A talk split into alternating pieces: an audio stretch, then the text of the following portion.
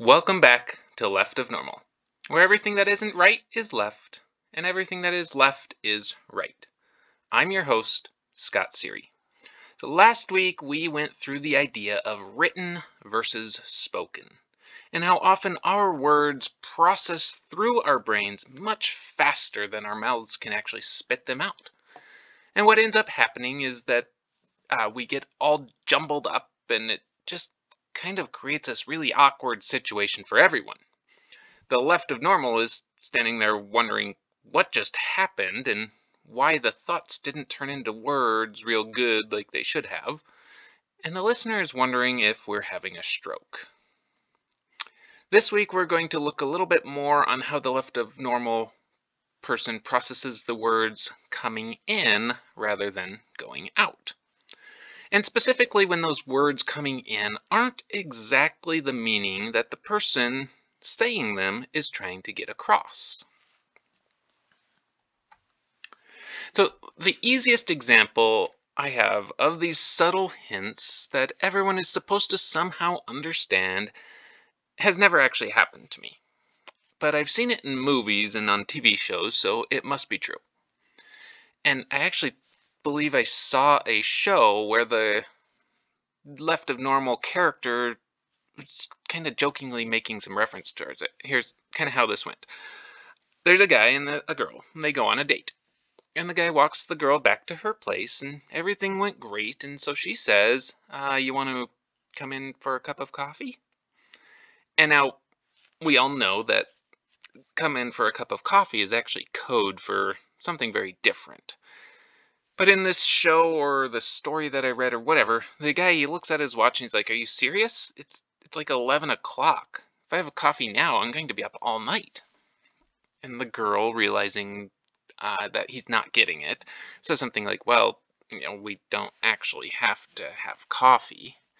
But the guy is now caught up on this coffee thing and he says, well, I mean, there's always decaf coffee, but decaf coffee isn't really that great, and besides, by the time the coffee brews and then it's ready to drink, and it's going to be really, really late, and, you know, we already had drinks at the restaurant, so some more alcohol probably isn't a good idea, and on and so forth.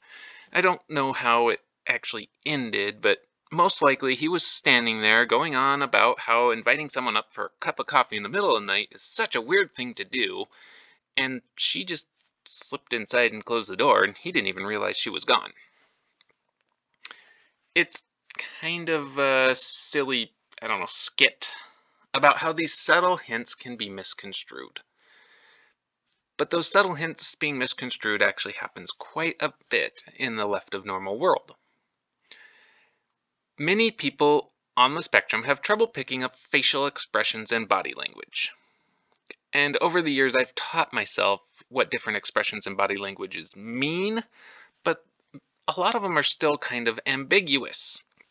And if you read anything about communication, body language and facial expressions are something like half, 50% or more of the information you're trying to get across. So generally, something happens as I'll see that something is different. Body language, facial expressions, the way somebody's acting is different, but I have no idea why it's different. And usually there's just something going on in their life and it doesn't really pertain to me. And now, of course, I see them acting differently towards me. And I get all worried because I think that I did something wrong. And so I ask them just how they're doing.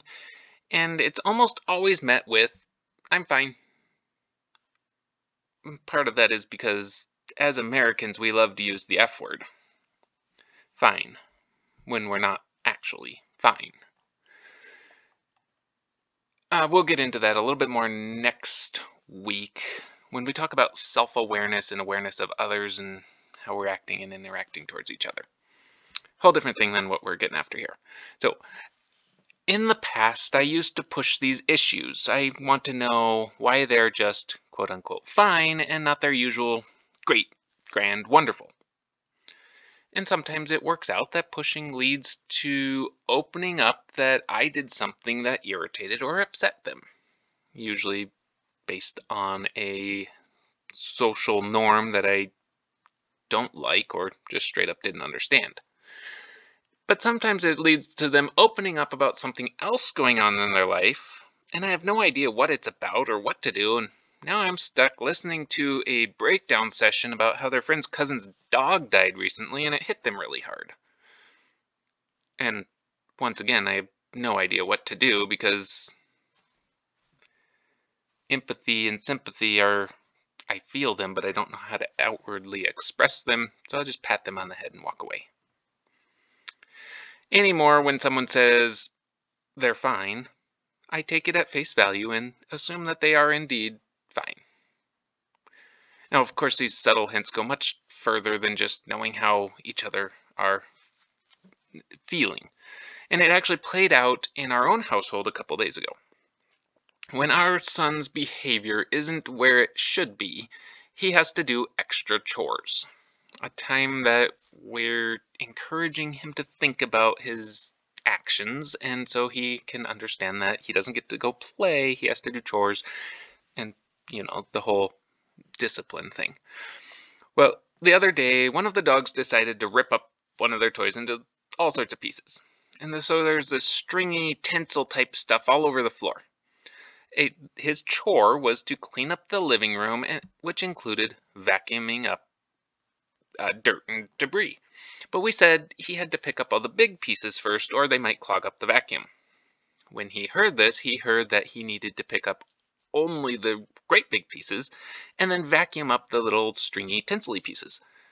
The subtle hint, if you will, was pick up all the tinsel-type stuff because those are still big pieces, not just the giant chunks of fluffy stuff that came out of this toy. So we had to rephrase and explain in more direct and clear terms that all of the blue shiny stuff needed picked up by hand and then vacuum the dirt off the floor. He even expressed, why didn't you just say that in the first place? And so a learning experience for all of us. Employers are the absolute worst at saying one thing and expecting the other.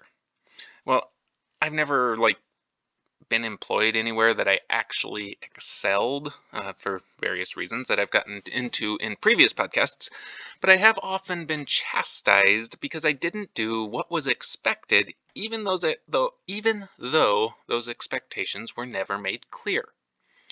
I got a couple stories here. First one that isn't really that important, but it created an awkward moment. I was working as an associate financial advisor, which meant that I did all the behind-the-scenes planning stuff. And nothing wrong with that, that's where I preferred to be, other than when you're behind the scenes, you're generally seen as less valuable. Another topic for another time. Anyway, Shirley came up to me and she said, you can have that leftover lasagna in the fridge. I don't want to take it home. And so I was like, cool. That was about maybe 2:30 in the afternoon when I was informed of that, and I finished up the project I was working on, and thought, you know, an afternoon lasagna snack might be kind of nice. So I heated up the last piece and I sat in the conference room and I ate it. And apparently, you can have that last piece of lasagna in the fridge actually was supposed to be tomorrow for lunch, go ahead and eat that last piece of lasagna and not eat it right now if you're hungry. And so I kind of got laughed at and everyone thought it was super weird that here it was 3 in the afternoon and I'm alone in the conference room, eating lasagna with the lights off. I learned to just eat in my office with the door closed after that. The other example was when I was doing youth and family support work for the Boys and Girls Ranch. I find that a lot of my stories are coming from this time period where I was employed by them, which is quite interesting because the facility deals with treating mental illness and behavior problems in youth, but they have no clue how to deal with left of normal adults. Even though a lot of the kids that we worked with were on the spectrum, employees on the spectrum were just, it was like we didn't exist. So anyway, training for this job as a youth and family support worker was little more than a good luck and a pat on the ass as I headed out the door. The first day was actually a little bit better than most people get because I was teamed up with another youth and family support worker who had just had like surgery on his mouth. He had wisdom teeth removed or something, and the medication told him not to drive while he was taking it. So he had one day, and then he had a couple days off to recover, whatever. So he was able to kind of show me the ropes as we went along, and so that day went fairly well, and I got way more training than most people. Well, the next day we weren't partnered up as that employee had the day off, and so I more or less did the same thing that we did the day before.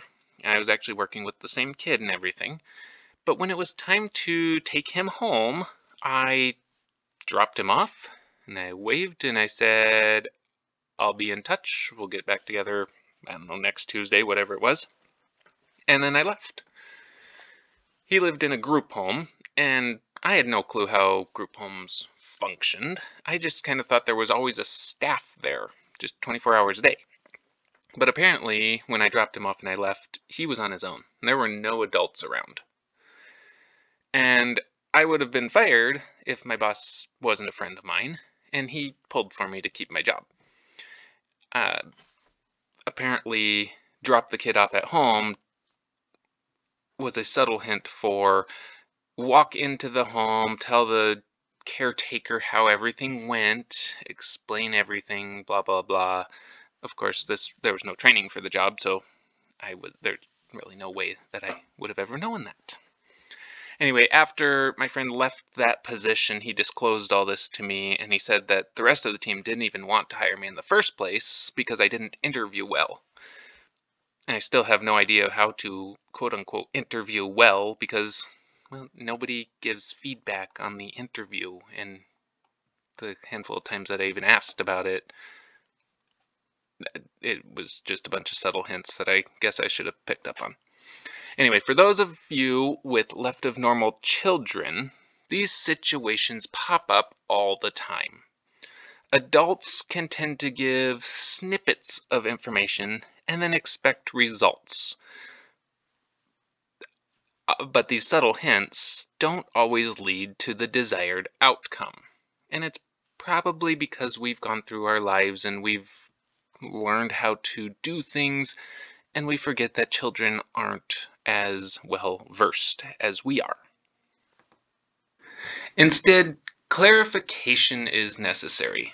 For a small child, "Don't touch the stove" implies the stove is hot, don't touch it, or you'll burn your hand and that really hurts. But the subtle hint just says, "Don't touch the stove," and so curious minds reach out and touch it. "Put your coat on" implies, "It's cold and windy out, you'll stay more comfortable if you put your coat on." But it doesn't convey that message to a young mind that processes information just as it receives it. To get better results and to maintain a more peaceful household, taking the couple extra seconds to ensure all the information is expressed is definitely worth it, especially if you can tie in that why behind the rule. Because for us, rules without whys are just kind of dumb and generally mean that this is how we do it and this is how we've always done it, so do it this way, even if there's a better way. So put that why in there so you can teach the kids the right way. So we'll get into this awareness and information processing a bit more at a later time. But for now, you've had a peek into the world where everything left is right, and if it feels right, then it must be left. Thanks for tuning in. Don't forget to like, comment, subscribe, join the Facebook community. Remember that if you want something, just provide the information necessary and don't expect the other person to be picking up on what you're laying down. And of course, share this with your friends, whether they are left, normies, or right.